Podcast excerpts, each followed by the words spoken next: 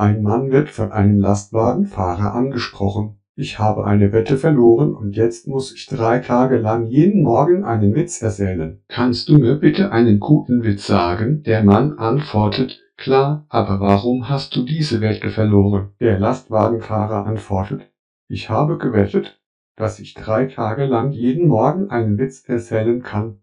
Aber ich habe mich geirrt, ich kann es nicht.